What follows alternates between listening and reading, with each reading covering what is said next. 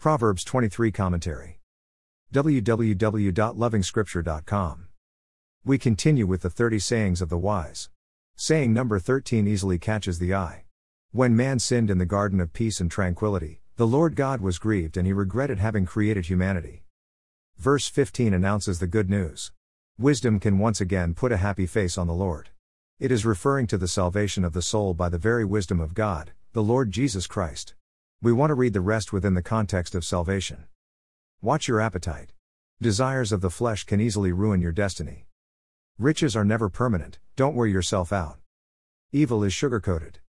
The Lord will pass judgment in favor of the orphans. Treat them well. Love God's word. Don't be envious of sinful people. Check your ambitions, hopes, and aspirations.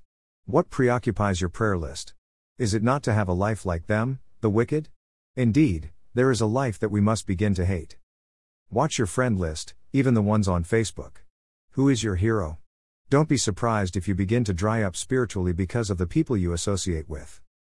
Without your father, you would not exist. Respect him. Think about it. We have a perfect example in the Lord Jesus Christ. Sexual purity can be had. The deeper meaning draws our attention to Lady Wisdom while altogether rejecting Lady Wickedness. Saying 18 hits the nail on the head.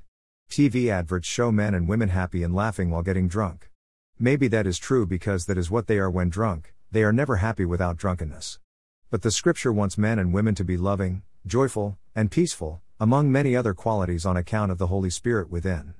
Joy is simply the fruit of the Spirit of God within a person.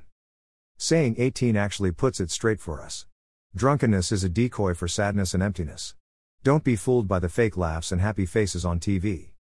More resources visit http www.lovingscripture.com.